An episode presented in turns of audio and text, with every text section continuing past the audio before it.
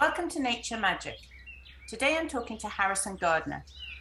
Harrison is a builder, teacher, and co founder of Our Common Knowledge, the non profit social enterprise focused on sharing skills for a sustainable life.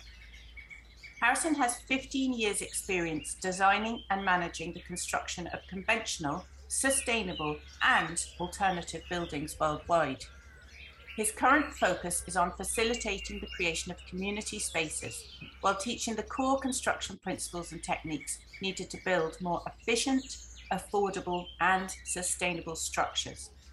He's just released a new book entitled Build Your Own, instructing owner builders on the fundamentals of construction, and is currently filming Build Your Own, a five part TV series with RTE, which is due to broadcast in the autumn of 2022.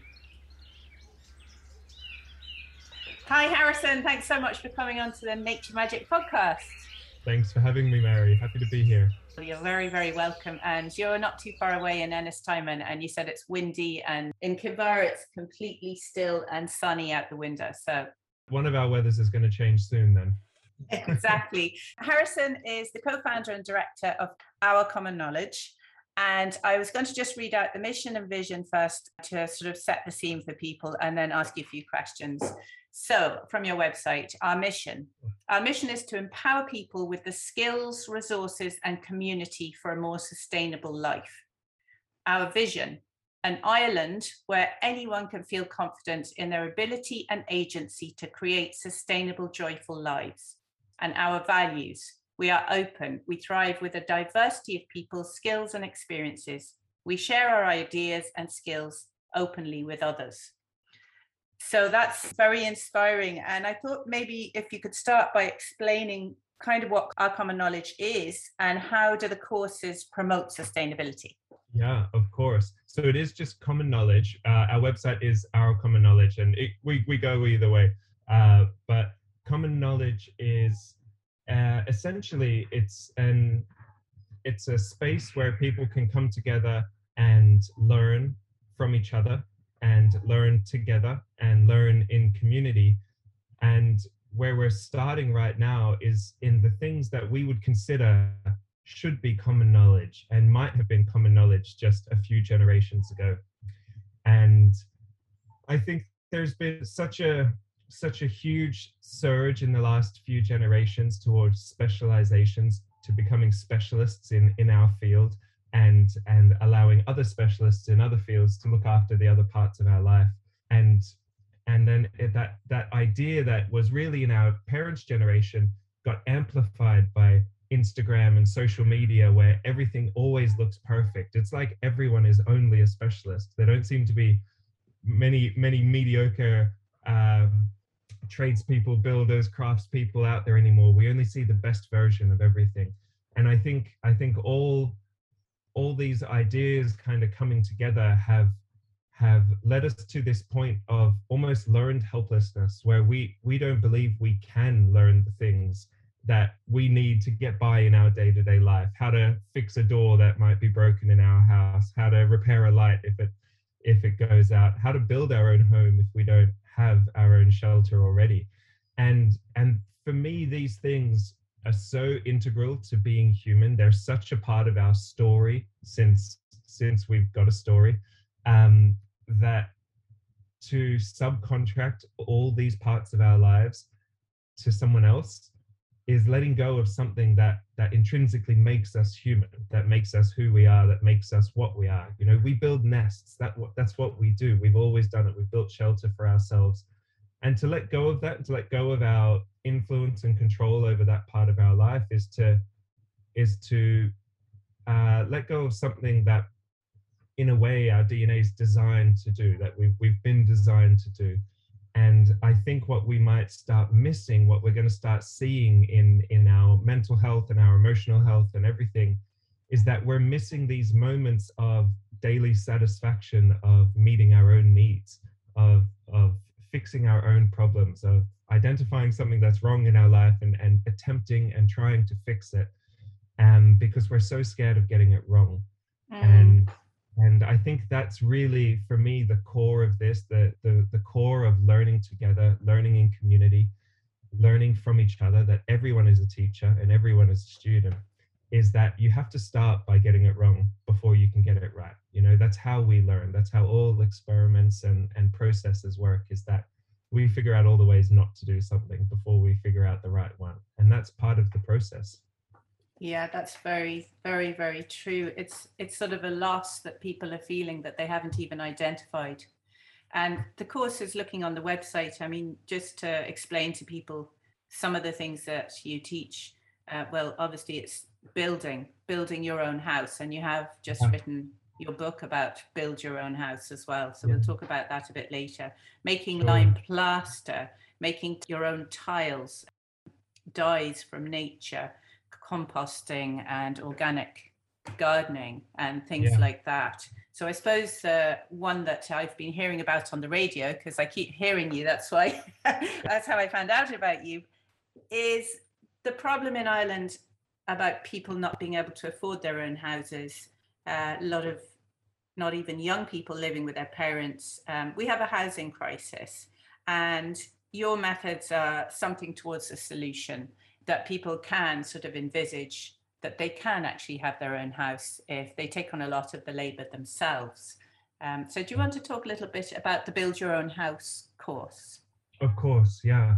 You know, I, I think I, I, think I should start by saying I don't believe there's a, a one size fits all solution to the housing crisis. Just like I don't believe there's a one size fits all house for every person out there. You know, we're all unique, we all have different needs, we all have different family setups, and and where we all need a unique solution. And the only way to achieve that is by creating that solution ourselves personally, understanding what our own needs are, and creating the solution that fits for us. And the reason I started Build School before it was common knowledge and, and what's now become common knowledge was that a lot of my peers who were in a similar situation to me. I'm early 30s. I've just had my first child. Uh, we're setting up our family home. Um, and for me, that was a simple enough process. You know, I bought a derelict stone cottage out in, in West Clare and I renovated it and turned it into a home with the help of about 10 friends over two months. And we had a home, and that was it. And that was the process. And a lot of my peers couldn't believe that that was the process, couldn't believe that it was possible to do that, and couldn't fathom how they could achieve that themselves. Even though they could afford the, the derelict stone cottage, they couldn't comprehend how to take the next step and how to start working on it and building it and, and creating it. So I started running the Build School courses to give people the, the first steps, the basic understanding of how structures work. And it started with six people around my dining table and we talked about foundations, we talked about wall structures, we talked about roof structures. I taught everyone how to use tools. I uh, we we talked about plumbing and electricity and everything, and and then they told their friends, and then the next year there was there was 15 people around the table, and then 30 30 people a few months later, and and now they've been fairly consistently sold out courses for for the last two years, um, running multiple courses every year. And what we're what we're focusing on is the fundamentals, right? it's not a how-to guide. It's not a step-by-step IKEA guide of, of how to build a house because I don't think that will serve everyone as much as giving them the understanding of how structures work so they can build whatever it is they want to build out of whatever material they want to build out of because that's where our uniqueness comes in is is what we have access to and what we have available to us and the my, my hope is to get people into homes under roofs by whatever means necessary. And for some people their best chance at getting into a home is going to be building it themselves because for whatever reason their their setup doesn't make them eligible for a mortgage. It it doesn't it, it's not possible for them to contract a builder for hundreds of thousands of euros to do their home for them. For a lot of people they're a single person who simply need shelter. They need their own space close to where they work or a space that they can work from. And the system really isn't designed for that person. The the mortgage and lending system, the repayment system, it isn't designed for for single young single people to to get into housing. And and that's probably the biggest mistake we've made in in setting up these um, these lending systems and these these ways that we get into homes. Anyway, sorry, I uh, I get distracted. No, no, but, that's that's absolutely brilliant. I mean, I I love the fact that you go back completely to the foundations and even to the concept of thermal flow and gravity you know the two concepts really thermal flow we have to keep yeah. our heat in and gravity we have to keep our walls standing up and i just was had a quick look at your book on the internet this morning and it's like yeah. you learnt about gravity as a toddler with many broken bones yeah yeah but um i mean ireland of course the rain the rain mm. i hmm. think would be the biggest challenge or is it for somebody building their house? I mean, it's it's a challenge in that you have to think about it, but no more than the lack of rain is a challenge in another country, and you really have to think about that when you're building a house too. Yeah, Ireland, true.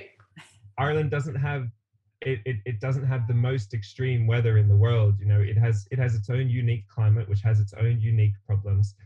Um, and I think one of the reasons our buildings still look the same today as they did 80 years ago, as they did 100 years ago. The reason we're building the same shape is because we're not looking further afield than Ireland to solve our problems. And our unique weather systems here isn't a reason enough to not get inspiration from other solutions that are being being presented across the world. You know, there are other mm. countries with much warmer climates, with much higher rainfall, that have found different ways to deal with rain They've built their homes differently, homes raised up off the ground, ho- homes with long uh, eaves and overhangs to protect the walls from rain. And there's a lot there's a lot we can learn from these these other cultures and these other architectural styles and adapt to our our building style here. Mm. Um, you know the the reason the vernacular Irish countryside house looks the way it does is because traditionally we built with stone here, especially out here in in Clare. And and the the typical uh, shaped house, the square with a triangle on top that a that a child might draw in their in their uh, coloring book. That shape is the easiest shape to build with this dry stack stone material. It makes the most sense, you know, because a triangle is the strongest shape that we can build. We've made huge advances since stone was our only building material. We have so many other ways of building now. We have so many new technologies, so many new ideas to adapt to old technologies that we can be more creative with our spaces. We can push the limits a little bit more. We can we can create spaces that traditionally weren't part of the culture here, but could be really beneficial to to our way of living and our way of enjoying our home, like mm. covered outdoor spaces. You know, it's Ireland. Ireland's the only. I've been all over the world to a lot of different climates, and Ireland is the only very very wet climate that doesn't have a culture of building covered outdoor spaces. Um, and it really doesn't make it doesn't make sense. It doesn't make sense that we don't harness the fact that we live in a fairly temperate climate. It rarely gets below zero here. And if we just protect ourselves from the rain, we're we're doubling, we're tripling our living space suddenly into into where we can expand. And we only get these ideas and these solutions by looking further afield than Ireland and adapting those ideas to our problems. Mm, oh my goodness. I want to ask you like 20 different questions now, but I know I can't, so we'll go off on a tangent.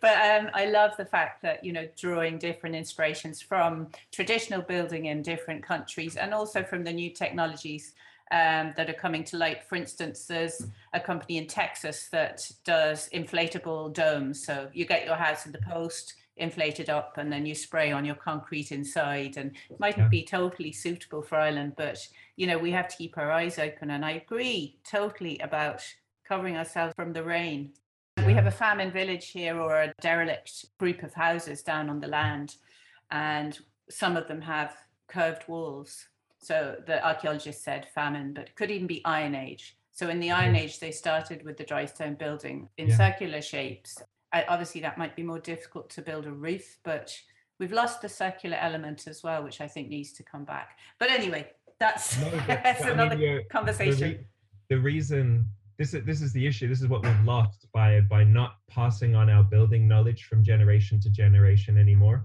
but only looking towards the most efficient solutions for building.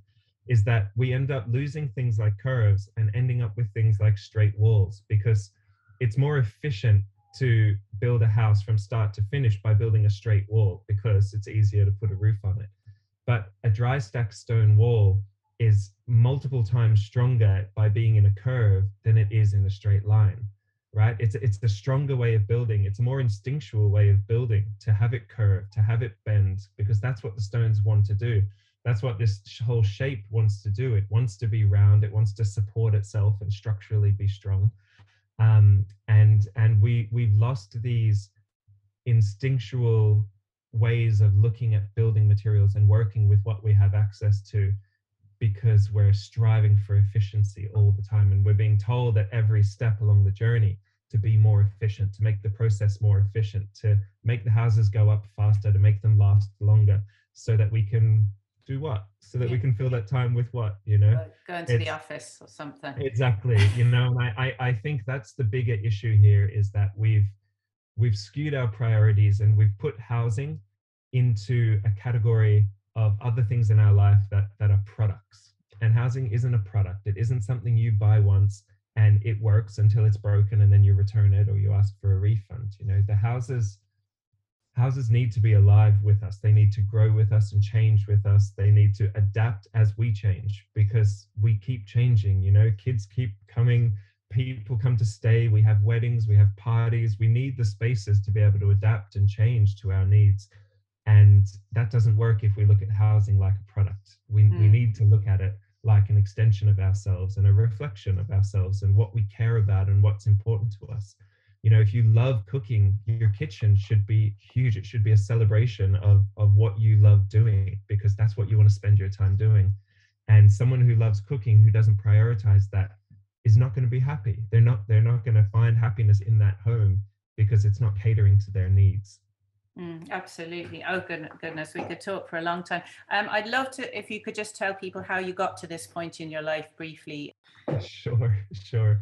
That's a big that's a big question to say briefly. Sorry. Um, no, it's all right. It's all right.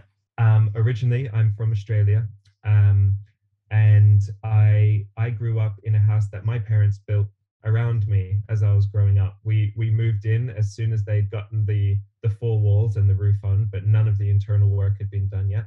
And we camped in the house in the beginning. Now that's much easier in a warm climate like Australia.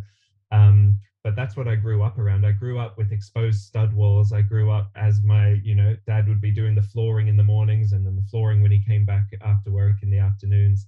And so building materials and tools and construction sites have always always been very uh, natural to me. It's it's been a um, it's been an obvious draw for me. Um, at some point in uh, towards when I was nearing finishing high school, I realized that I was never going to be able to afford to buy a finished house in Australia. I was I, I didn't see myself being able to earn enough to buy a finished house in Australia. Definitely not outright. And the life I saw myself taking wasn't one that was setting me up for a mortgage. You know, I wasn't I wasn't falling into that that category.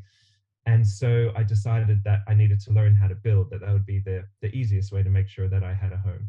So I, I started working in construction. I learned conventional construction in Australia.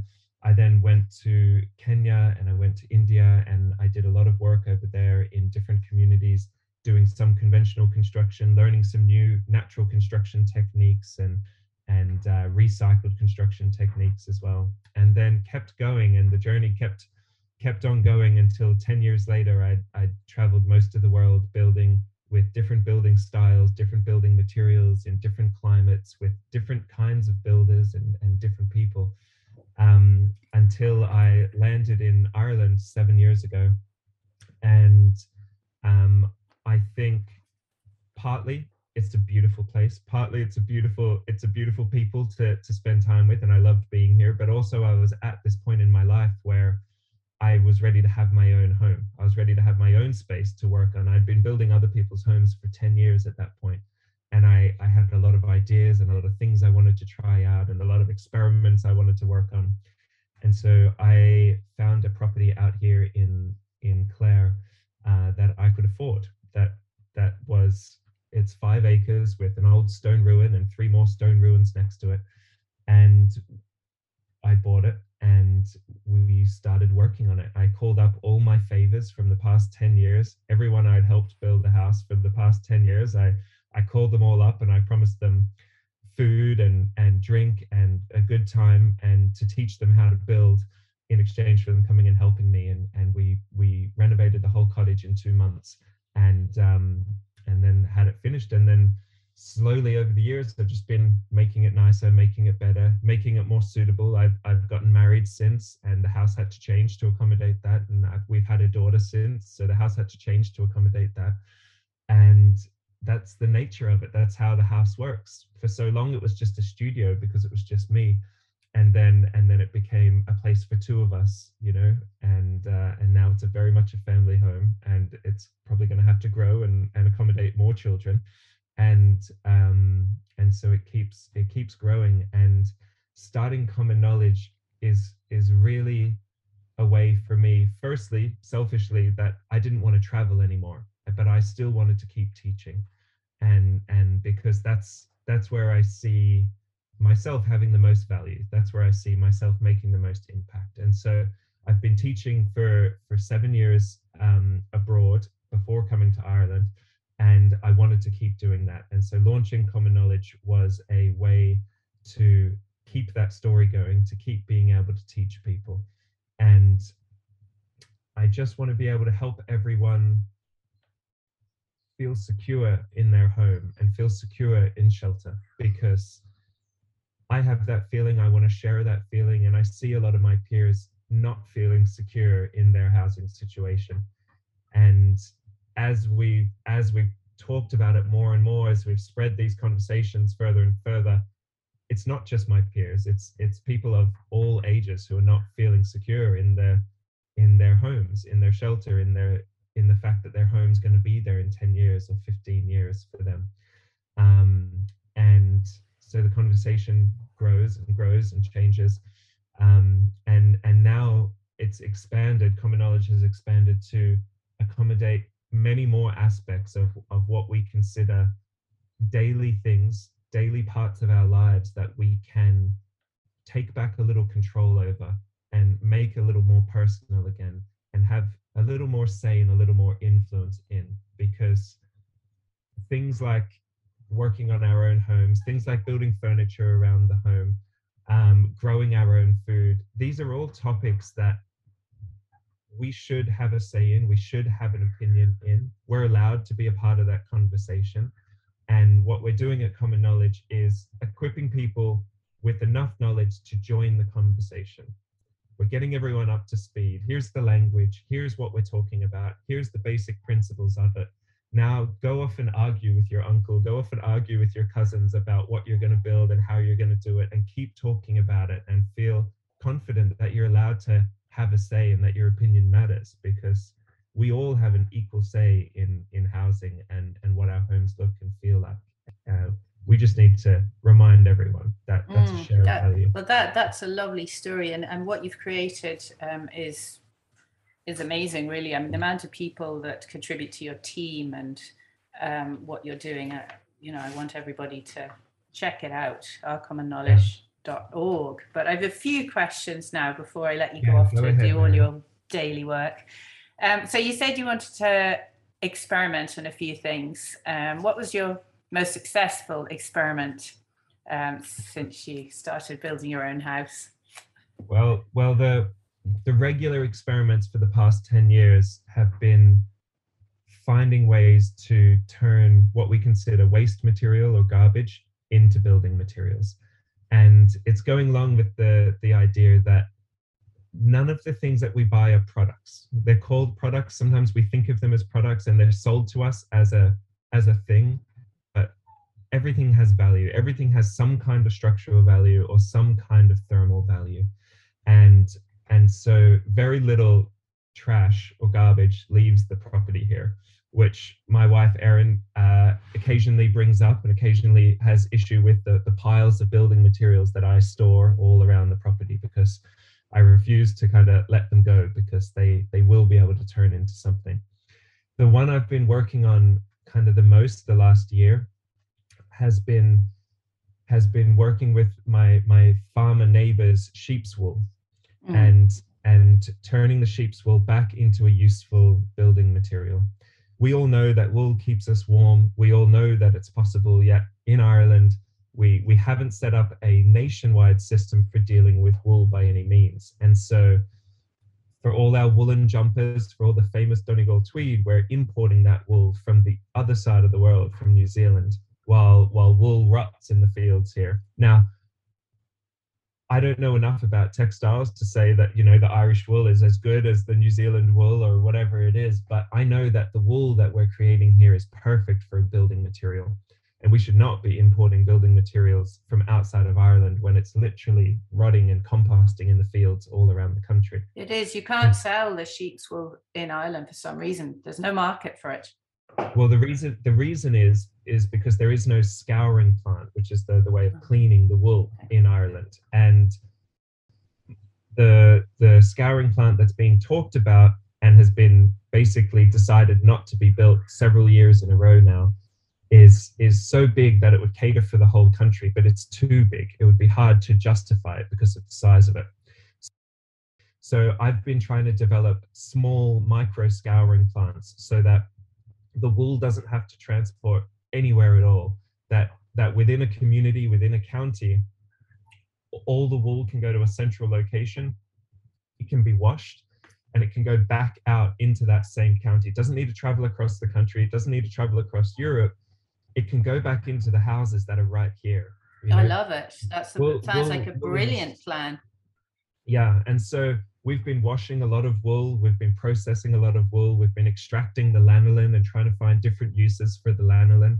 And we've gotten to a pretty good point. We've gotten to a pretty good system with it where now the next stage in that process is a is is setting up this micro plant, which is going to cost 20 to 30,000 euros. So we're, we're kind of working towards that project but we've we've done all the manual uh, processes and and we know it works. We've we've shown that it works. We've done it. We've used it here, and it's working really well. Mhm. So is it a Um, matter of putting it through different kind of chemicals or something like that? Uh, there's no chem- there's no chemicals involved. So basically, what we're doing with wool naturally, it's very warm, um, and it's going to keep us warm. It's a great insulative material. Mhm. Um, but the lanolin that it's covered in, which protect, stops the sheep from getting wet, makes it a little bit flammable, right? Oh, And so we need to wash the lanolin out before we can use it as an insulation material. So lanolin melts at 60 degrees Celsius. So we, we put the sheep's wool into a warm bath just at 60 degrees. The lanolin melts out of the wool. We then put the wool into a salt water bath and the salt breaks down the last fats that, that might be in with the lanolin there. And then we rinse it and then we dry it out. And what you have is clean, dry wool that from that point could then go through a picking machine and a carding machine and being turned into textiles if you want. But for the building industry, if we were then going to take that wool and put it into a home, we need to make sure that the moths don't want to live in it. Because now that it's clean and free of lanolin, it's a it's a great home for mice and rats and moths and everything, just like all insulation materials are. And so we have to treat the wool after that. And that's where that's where the the chemical now it's not a heavy chemical it's it's an, just a highly alkaline chemical it's called borax um, and and um, borax used to be used across ireland in farming for treating for fixing acidic soil uh, we used to eat it all the time but it's but it's been been Yeah. kind of my uh, my grandfather used to um, have a business in South America where mules would be the mules mule trains would bring borax out of, across the country from the mines. So I've seen Yeah. pictures of these mule like a hundred mules with the carriages behind, and borax was a massive product at the time. Yeah. Well, what borax does is it basically creates such a high alkaline environment that nothing wants to live in it. Oh. So no animals, no bugs are ever going to go and live in it because it's just not a hospitable place for them to be. And so and so that's the process. The the the wool then needs to get coated in the borax and then it can go into the homes um, as a as an insulation material there and as one of the best insulation materials that that we can create. You know, we we go to so much work to literally melt stone and spin it into a wool. That's what rock wool is, where we're turning stone to molten and then spinning it, basically fairy flossing it into an insulation material. And it works really, really well. but we've got piles of sheep's wool composting across the country that don't need to be heated and, Yeah. and turned into to. I know. Well, I mean, the other part when I when I see common knowledge, you just naturally think common sense, and Yeah, that does not make sense. Yeah. Spinning spinning rock and trying to turn it into insulation when we have it running around the fields all over Ireland. exactly. Um, my Zoom is now telling me we've only seven minutes le- left, and it never Oh, gave me a time. Yeah, it never gave me a time limit before. It's very mean. so anyway, that's good for you because you can get back to your work. So, what would you like to tell people before you go? A- And also, you know, where can people get in touch with you, and a bit about where they can get get your book? Of course, yeah. So, um, what do I want to tell people? I Yeah, want it's a one to- thing. I, w- I want people to come to common knowledge come and do a course with us come and learn something new that you don't know about yet or that you want to know more about and i promise you'll have a great time the, the courses are great we we do i i uh, i put a lot of work into teacher training to finding the right teachers to pair with the right students to make sure that we're giving really solid really quality knowledge and it's fundamental knowledge. It's not just a how-to guide. It's It's fundamental. exactly yeah. Um and and so uh check out the website ourcommonknowledge.org have a look at the courses we're doing come to a course bring a friend to a course um it's it's going to be a really great summer. We've just started our courses for the year and we've already done a building your own pizza oven course. We've done a lime pointing course. We've done a furniture making course where people everyone came and made their own stool. Um, we've got a lime plastering course coming up this weekend, and we've got our build schools where we'll be building tiny homes and other timber frame structures and teaching the fundamentals of how structure works, whether it's timber frame, brick, block, stone, it doesn't matter.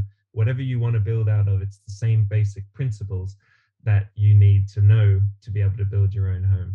Mm. Um, Brilliant. And the book, the yeah, book, um, I had a quick look on, uh, and I've ordered it actually. It's very, for me, very appealing because it's got little pictures of all the tools you need at the start. Exactly. And if it's like, oh, you need a tape measure, you need a grinder, you need Yeah. all that Yeah. kind of stuff. Well, I uh, the the book is the book is designed to be like your favorite cooking book, your favorite recipe book. You know, it's it's it's broken down into the the the basics, the the core ideas behind all these building methods, and each chapter talks about a different part of the building process. And then there's recipes for all the different types of materials you might use to achieve that part of your building process. Um, we're not we're not trying to teach any one way of building. We're trying to teach how all buildings work and how they all relate to each other. Um, and so uh, anyone you can buy the book at, at pretty much any bookstore in the country right now. You can buy them from my website. Um, or you can come and say hi and, and pick one up off me at common Okay. knowledge Okay. And what's the book called exactly? So people get it right. the book the book is called build your own using what you have to create what you need Okay, very good. So thank you so much for coming on the podcast. It was very inspirational, and we will come and find you and Thank check you Mary. out. And I hope, yeah, and, and also come up here and, and have a look around. But and I hope everybody that listens, we have a good um, listenership in Ireland and the UK, uh, America. Yeah, so everybody come and find our common knowledge. Yeah, brilliant. All right. So Thanks thank- so much for having Thank me. you for the work that you do, um, and it all helps towards a sustainable planet. It does. I hope so. All right. Thank, thank you. Thank you for listening to Nature Magic. Please support the show by subscribing, and if you like us, please give us a five star review. This really helps spread a positive voice for nature. This is a non for profit enterprise, so any free marketing helps to spread the reach. Great news this week. With the help of our fantastic French volunteer, Jade Dossin, our new collection of nature books, recommended by our podcast guests and available in our gift shop, are now also live to buy in the Burren Nature Sanctuary online shop. We have recommended books from some amazing minds, including Jonathan Porritt, Mary Reynolds, Professor Temple Grandin, Sy Montgomery, David Sobel, and many more. Check out the shop at burrennaturesanctuary.ie. Thank you for your support.